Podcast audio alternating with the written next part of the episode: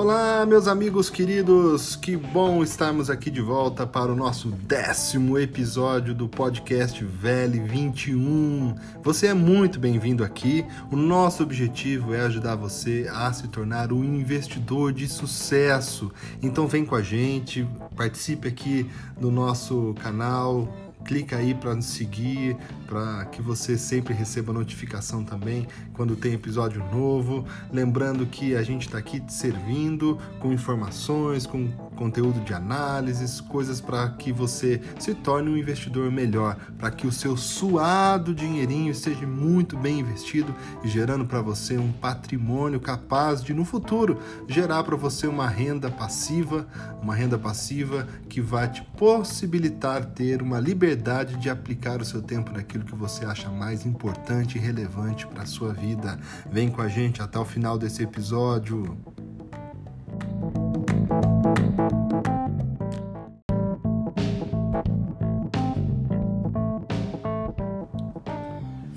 Tema do episódio de hoje é Pergunte antes de investir.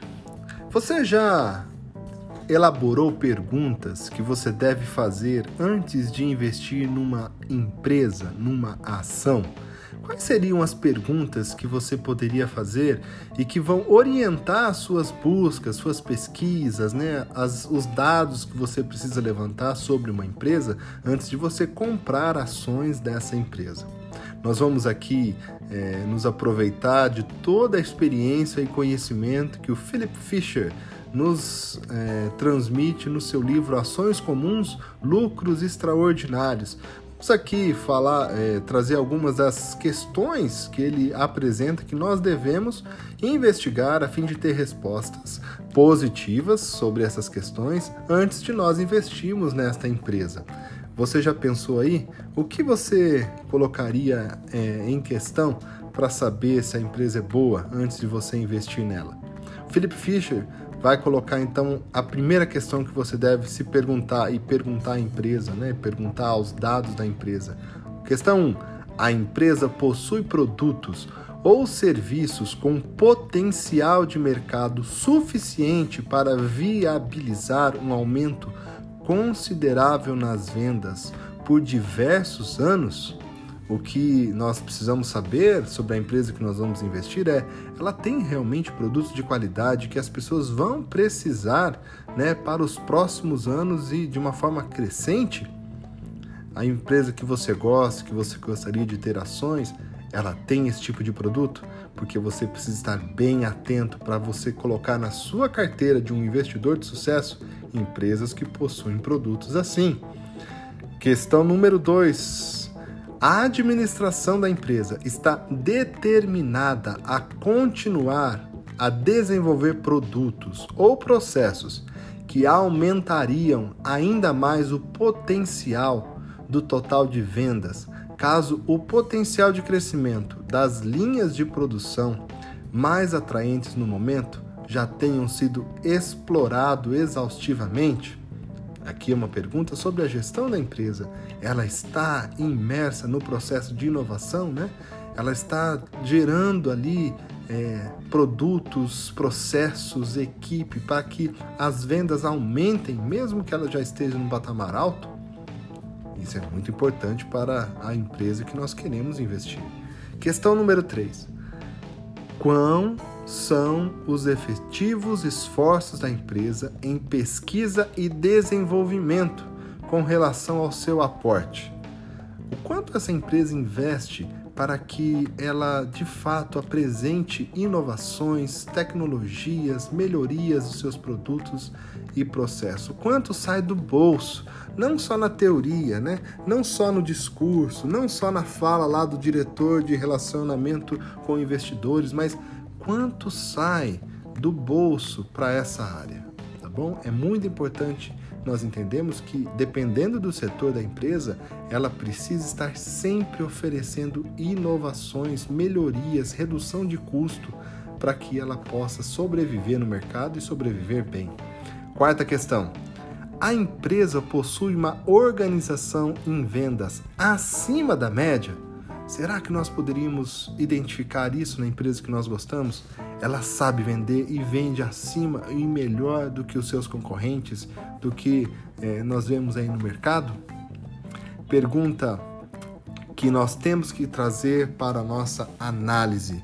Uma outra pergunta que eu colocaria aqui para todos nós. O que, questão número 5, o que a empresa faz para manter ou melhorar as margens de lucro? O objetivo da empresa não é obter lucro?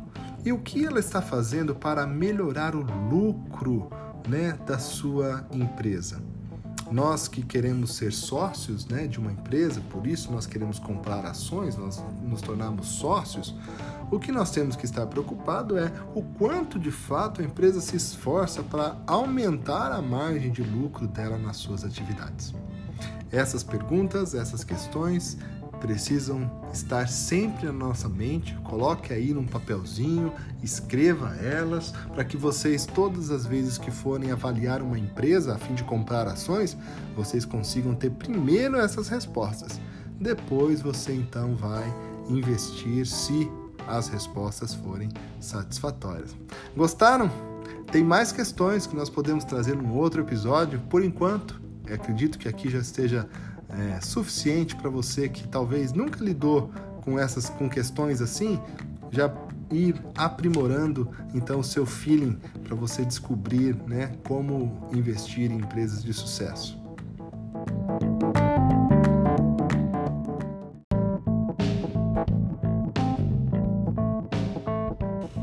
Vamos agora aos destaques dos pregões da Bolsa Brasileira. A bolsa hoje, hoje é quinta-feira, 25 de fevereiro. É, nesse momento eu estou gravando, o pregão já fechou e a Bovespa, o Ibovespa, fechou a 112.256 pontos.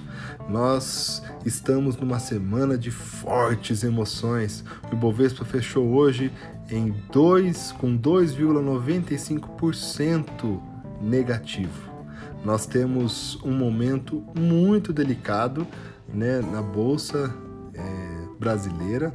Nós começamos a semana ali no dia é, 22 com é, uma forte desvalorização das empresas na Bolsa, depois né, do episódio é, demissão do presidente da Petrobras é, trazendo aí diversas suspeitas sobre intervenções do governo na Petrobras e nas estatais como um todo, fazendo com que o mercado mexesse fortemente. A Petrobras, é, na segunda-feira, teve um tombo de 20%, se, a, se somarmos a mais em torno de 7% da sexta-feira, dia 19%, nós temos aí 27% de desvalorização com esse episódio. Isso aconteceu na segunda-feira e é claro que não só a Petrobras sofreu com essa oscilação tão drástica, mas as estatais como um todo e outras pessoas, né, outros fundos investidores que vão remanejando carteiras para achar a melhor possibilidade, formas de investir e rebalancear a carteira a fim de aproveitar os ganhos. Então tem, está sendo uma semana de muito muita volatilidade, ou seja, sobe e desce constante na bolsa. É, hoje o pregão fechou é, de uma forma é, bem abrupta novamente, né? Ele havia recuperado aqui, as negociações haviam se recuperado na terça, na quarta, mas hoje de novo o mau humor predominou, especialmente depois é, de que é, algumas análises feitas a respeito do teto do gasto dizerem que ah, o que está sendo apresentado e ali levado para votação é, deve ser alguma coisa em que deva se romper o teto do gasto sem prover ah, alguma medida orçamentária a fim de diminuir o impacto nas contas do governo, né? É, do governo federal. Então, é, um, esse mau humor né, foi predominando ao longo do dia é, e nós tivemos aí então um pregão bem difícil de oscilação negativa e nós precisamos ficar atentos a isso, tá bom?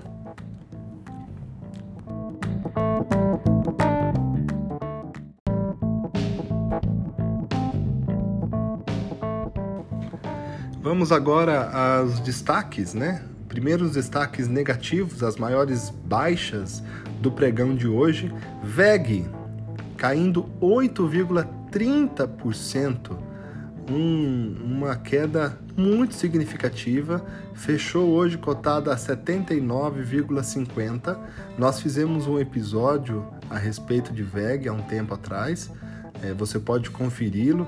Lá nós dissemos é, trouxemos aí uma, um preço, né, um valuation para a VEG. Nós estávamos dizendo que ela estava um pouco alta e em, momento, em momentos como esse, né, de muita oscilação, muitas pessoas desinvestem, né, depois de já terem obtido um ganho muito significativo para rebalancear então as suas carteiras. Mas não foi só isso que causou uh, o, esse decréscimo tão grande no preço de VEG. Ah, uma outra questão que possivelmente afetou é, o humor dos investidores com VEG foi, mesmo tendo a VEG apresentado uma alta muito significativa dos seus lucros né, no quarto trimestre, que ela apresentou ontem esse fechamento do quarto trimestre, ah, ela também, é, pela palavra do gestor, ela vai fazer investimentos no ano de 2021 na ordem de um bilhão é, de reais e isso para muitos investidores significa um caixa menor, um caixa que vai é, para investimentos e não para ser distribuídos e outras coisas assim, né? Um foco muito grande é, para o ano de 2021 da VEG para investimentos, expansão. Agora, investidores de longo prazo ficam atentos a esses momentos de baixa significativa para quem sabe entrar. Estude, dê uma olhada. Segunda maior desvalorização, Ultrapar Participações, caindo 7,52%, cotada a 19,68%. Em terceiro lugar, Companhia Siderúrgica Nacional, CSNA3, caindo 6,7%, cotada a 34,66%.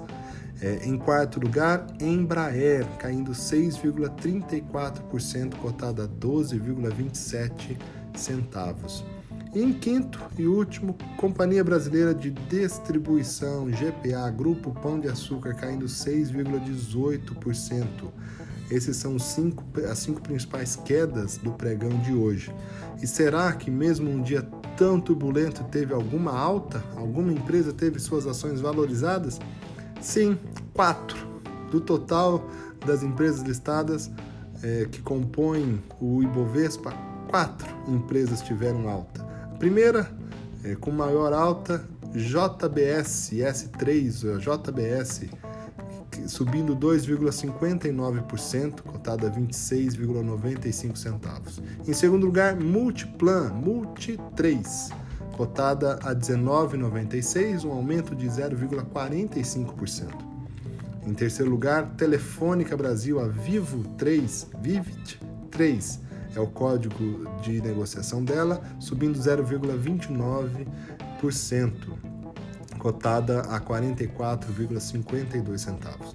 E por último, na verdade, se manteve estável, mas acaba aparecendo porque é um valor um pouquinho só maior, Fleury FLRY3 cotado a 26,97, subindo 0,0001%, tá bom, de aumento no pregão de hoje.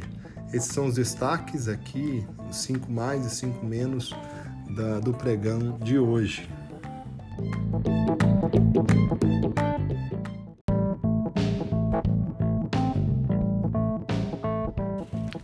Nesse episódio, nós vamos trazer aqui então uma comentários a respeito da Petrobras. Vamos aproveitar então esse momento de muita turbulência para falarmos um pouco a respeito da Petrobras é, da sua atuação, um pouco do que está acontecendo com o seu preço, um pouco sobre interferência de governo, a minha percepção a partir disso e se ela é ou não, talvez, uma oportunidade de investimento, tá bom?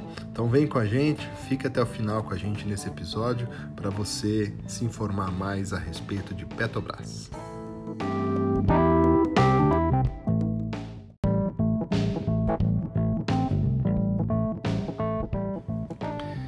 Petrobras tem um valor hoje de mercado, ao preço de hoje, de 313 bilhões de reais. A Petrobras, que tem sede no Rio de Janeiro, ela está, ela é atuante no setor de petróleo, gás e biocombustíveis. Ela atua com produção, refino, comercialização, transporte, gás natural, energia elétrica e biocombustível. Ela tem como sócio majoritário o governo. Governo federal, União Federal, tem 50% das ações ordinárias da Petrobras, tá bom? Atualmente ainda, Roberto da Cunha Castelo Branco é o presidente, tem o seu mandato com vencimento no dia 20 de março e é daí que vem toda a polêmica que, que, né, que vem sobre Petrobras, sobre seus preços, suas negociações é, ao longo desta semana.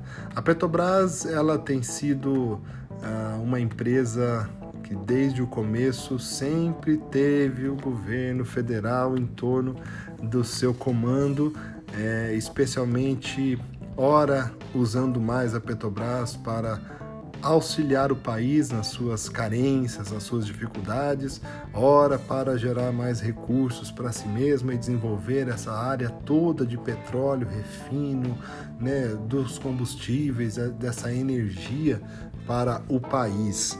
Né? A Petrobras também, em muitos episódios, ela acaba sendo vítima né, de uma desse tipo de governo populista, né, que quer então transferir a renda a fim de obter votos. Nós não podemos achar só que é, políticos querem fazer apenas a bondade para com as pessoas, mas querem se manter, se perpetuar no poder. E nós vimos isso acontecendo muito ao longo da história da Petrobras, tá bom? Nós temos uma empresa em termos de competência técnica de altíssimo nível, né, com excelentes profissionais, plantas muito bem desenhadas, trabalha com, com um produto complexo e consegue entregar coisas muito especiais né, sobre esses produtos e assim consegue ter uma excelente atuação. Para você ter uma ideia um pouco do histórico né, de negociação da Petrobras, desde as suas ações, vamos pensar desde 98 para cá, é, o seu preço trouxe um retorno. Quem comprou a ação em 98 e a tem até agora é, conseguiu um retorno de 1.593% sobre o valor investido lá em 98.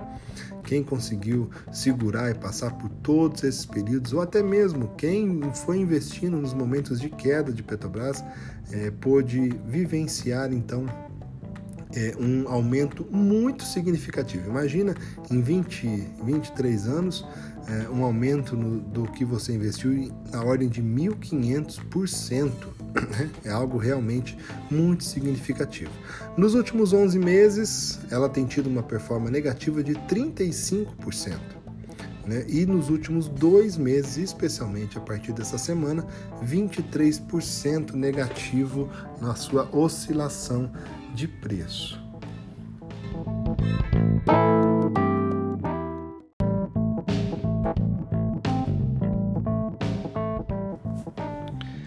Vamos falar um pouquinho agora dos uh, preços, né? Dos desempenhos que a Petrobras vem é, apresentando ao longo da sua história. Vamos pegar aqui um pouco uh, os últimos cinco anos para ver a, a, máxima de preço que ela atingiu. O máximo que ela atingiu foi R$ 31,00 é, no dia 7 de janeiro deste ano. O segundo ponto mais alto foi no dia 6 de 1 de 2020, atingindo é, 30,80 é, centavos, 6 de janeiro também do ano passado, tá bom? Há um ano atrás. Ah, ela chegou a ter no dia 23 de março um valor cotado a R$ 11,50. Imagine que quem no meio daquele momento em que todo mundo estava vendendo, desfazendo dos seus investimentos para tentar proteger capital, bem ali quando estourou a pandemia, né? uma, duas semanas atrás, quem, quem teve coragem de comprar, né? A Petrobras ali a R$ 11,50 no dia 23 de março, viu aí a sua a seu investimento sendo valorizado de forma muito significativa, dobrando, mais do que dobrando é, o que investiu. Quem colocou 10 mil retirou muito mais do que 20 mil é, reais ali no final do ano, tá bom? Ah, além disso, nós temos algumas outras informações importantes. Vamos falar um pouquinho, um pouquinho dos múltiplos né, de Petrobras. É, eu quero trazer primeiro aqui um dado que eu gosto muito de acompanhar, que é a situação financeira da empresa, liquidez corrente. O que é liquidez corrente? É o quanto a empresa tem em caixa no período de 12 meses né, são os principais ativos, os ativos mais líquidos da empresa, frente ao que ela tem que pagar nos próximos 12 meses. Né? Ou seja, quando você é, divide aí o seu ativo circulante pelo passivo circulante, você está tentando é, captar o valor né, que vai acontecer tanto no caixa quanto nas contas a pagar nos próximos 12 meses tá bom? Esse é o ativo e passivo circulante. Quando você pega é, esse dado, você percebe que a Petrobras, no momento atual, ela tem 1,08 de índice de liquidez corrente. O que significa isso? Significa que ela tem é, 100%, 100,08%, 100,108% do valor que ela tem que pagar de dívidas, ou seja, ela está com uma situação financeira excelente. Se nós olharmos para historicamente esse indicador, em 2019 ela tinha um indicador de 0,22, ou seja, para cada 100 reais de dívida né, que ela tinha que pagar dentro de 12 meses, ela tinha apenas 22 reais para pagar. Então, ou seja, isso trazia um aperto significativo para a Petrobras lidar então com as suas contas, o caixa dela. Não que ela não consiga esses valores de outras formas, mas geralmente com esse tipo de indicador de liquidez corrente abaixo de um, você tem que recorrer a empréstimos, né? uma série de manobras financeiras para conseguir honrar com seus pagamentos. Mas atualmente, em 2020, a Petrobras fechou com 1,08 de liquidez corrente. Excelente! Gosto muito de começar a análise de uma empresa encontrando liquidez acima de 1. Né? Isso traz um pouco mais de tranquilidade para todos nós, tá bom? Outra questão que é, gostaria de trazer é que quando nós falamos um pouco de indicadores de eficiência então da Petrobras, é, o primeiro o que eu queria citar é o margem bruta é, da Petrobras do ano de 2020 é, na casa de 43,27%. Então, é, margem bruta é, uma, é um indicador para medir o quanto a empresa, é, na sua operação de produzir né, a, os seus produtos aí de venda, o quanto ela só considerando a operação de produzir ela consegue gerar de lucro bom? Então, desconsiderando dívidas, outros tipos de, é, de caixa. No caixa op, da operação dela, ela tem uma margem de 43% em 2020 e sempre no patamar entre 30 a 40 aí nos últimos pelo menos sete anos, tá bom? É, os últimos sete anos históricos da Petrobras. Agora, quando nós olhamos margem líquida, no ano de 2020 foi negativo, tá? Ou seja, a cada 100 reais de venda da, da Petrobras, ela ainda tinha que desembolsar 16 reais. Então foi uma margem negativa. Nos outros anos, 2019 foi de 13,28, 2018 8,31%. A margem líquida já aí sim é a qualidade do lucro final, depois de pagar de receber, né, as vendas, pagar todos os custos, despesas, né? Aí você vai perceber quanto que sobrou, os financiamentos, né? Quanto sobrou. E foi negativo o ano de 2020, tá bom? Ainda, uh, eu queria colocar uma outra questão importante a respeito de Petrobras, é que uh, ela sofreu bastante no ano de 2020 com o preço do petróleo, do barril de petróleo internacional. Agora, né, nesse momento, o barril está valorizado aí em, em torno de 60 é, dólares o barril, né? o que é algo muito, muito importante.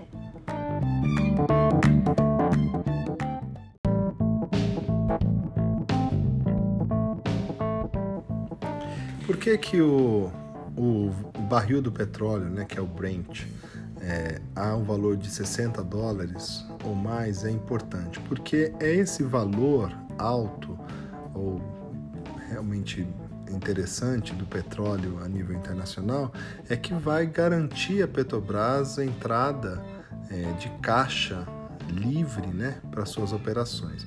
E há uma estimativa de que a Petrobras tenha um potencial de gerar um fluxo de caixa livre de mais de 100 bilhões, o que já representa quase um terço do valor de mercado da companhia. Né?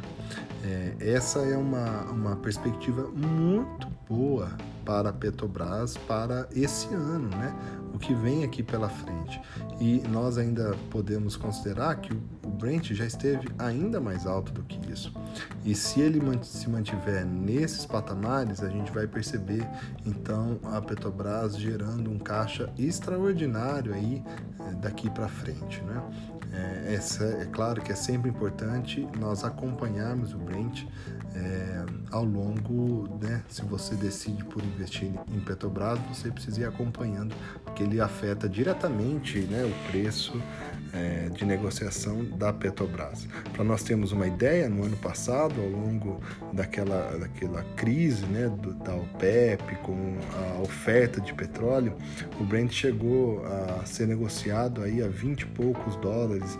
Eu acompanhei bastante tempo ele ser negociado a 30. Então, quando você vai para 60 dólares o barril, aí a condição né, de negociação, de operação, de geração de caixa e lucro da Petrobras melhora significativamente, tá bom? Ah, quando nós vamos falar a respeito então de preço da, da Petrobras, né, preço das suas é, ações, vamos falar aqui de Petro 4, que são as ações preferenciais, né? E acaba tendo um pouco mais de vantagem na questão do, de recebimento de dividendos. Ah, o preço teto, assim, um preço que seria bom ainda de entrar, é, seria na casa de 30 reais, tá? Talvez aqui entre então a questão. Mas será que com essas ameaças, né, do governo federal, a partir do presidente Bolsonaro sobre intervenção, a troca do presidente? Será que eles vão tabelar o preço do combustível? É, não dá para saber ainda qual vai ser a política, né, ou a intervenção do governo federal ali na Petrobras. É, é claro que nós ouvimos a, do próprio presidente Bolsonaro a, uma retórica né, em resposta a isso, dizendo: Você viu alguma mudança no preço? Na verdade, nós tivemos um aumento semana passada de 15% no diesel, 10% na gasolina. É, se nós tivéssemos interferido, esse preço seria diferente. Mas a verdade é assim: né, é, o que nós temos que considerar é que uma vez que ele mudou o presidente, ele espera ter uma modificação também na forma de gerir a Petrobras. Né? É, certamente que ele está preocupado com as pressões que os caminhoneiros, os custos né, com petróleo, com transporte também trazem na, na inflação. Então, é, é, sobre essas questões aí que o governo federal vai querer, na minha opinião, sim, trazer algum tipo de estabilidade, pelo menos sobre reajuste, sobre como aplicar isso, ou seja, querer, vai querer conversar mais. Agora, eu não vejo, né, pessoalmente, ah, é claro que a gente não adivinha futuro, né, mas eu não vejo assim uma intervenção a ponto de desviar recursos, como nós vimos em governos anteriores, para caixa eleitoral, né, para fazer a, o plano de partido, né? Eu acho que se tiver algum tipo de intervenção, não seria mais nenhum aspecto de corrupção, mas penso que talvez, como acredito até, um pouco mais de previsibilidade sobre quais reajustes de preço nós podemos ter para o país, né? uma vez que é um, um custo realmente alto para a população e isso precisa ser um pouco melhor definido, né? É, para que a população também não seja onerada ainda mais, além dos impostos todos que a população paga, ainda tem um combustível tão alto né, dentro do país. Então, eu acredito um pouco nessa linha. Agora, não acredito numa intervenção que vai inviabilizar né, a Petrobras de ser uma empresa eficiente, geradora de caixa, especialmente do que ela pode gerar de caixa aí pela frente, uma vez que ela também precisa gerar caixa e lucros para atender outras coisas. É do lucro líquido que ela pode utilizar fatias né, ou partes para cumprir o seu próprio estatuto de auxiliar a população brasileira, né, e não é, queimando caixa com subsídios. Né. Então, é, nesse sentido, eu prefiro e gosto de ver Petrobras é, num preço justo aí em torno de 28 a 30 reais, tá bom? Ela fechou hoje, Petro 4 fechou hoje negociada a 23,19. Ah, fica a critério de cada um. Não estou trazendo aqui recomendação, fica a critério de cada um como ou se deve ou não investir em Petro. É, apenas falo para você, se você decide por investir em Petrobras, você sabe que vai lidar com uma estatal, né? o governo federal é, é o majoritário, é quem decide de fato né, a, as decisões, as questões estratégicas. Há também toda uma mídia em torno né, da Petrobras, criticando, trazendo fatos, geralmente são muito mais críticas do que é, de fato mostrando as coisas boas, é sempre na linha de tentar afetar o governo, né? É, nós sabemos que notícias ruins são sempre mais acessadas e consumidas do que notícias boas, então nós temos que entender isso. Quem vai investir em Petro, é, saiba que lida com essas questões. Além disso, a Petro representa um percentual muito grande na Bolsa Brasileira. Né? Então, é, ela é uma, uma grande empresa com, uma, com um volume de negociação diário muito grande e muitas pessoas estão expostas à Petrobras. Pessoas físicas, fundos, fundos de pensões, né, fundos multimercados, diversos fundos é, profissionais aí que investem, fundos internacionais também investem em Petrobras. Então, é, são players grandes, players pequenos. Sabemos que isso que aconteceu na segunda-feira de uma desvalorização de 20%, especialmente no momento de alta tecnologia, de comunicação muito rápida, isso pode acontecer é, é, para com Petrobras. Né? Ela é muito visada, é uma das ações mais visadas da América Latina e, e nós temos que estar de olho nisso. Agora, é uma oportunidade? É, eu vejo como uma oportunidade. Não dá para saber ainda se esse valor de 23, 22 é o que vai permanecer por mais algum tempo, se vai cair até mais ou vai subir. Mas eu vejo um preço justo de Petrobras.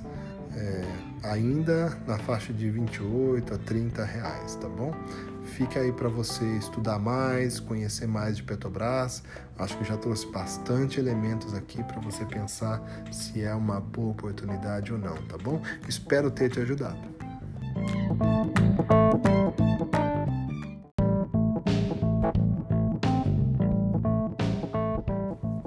Eu vou ficando por aqui, feliz de poder ter gravado mais um podcast, o nosso décimo episódio. Espero que isso tenha sido proveitoso para você. É claro que é, na constância que nós vamos conhecendo mais, aprendendo mais como fazer análise de empresas, como escolher bons ativos.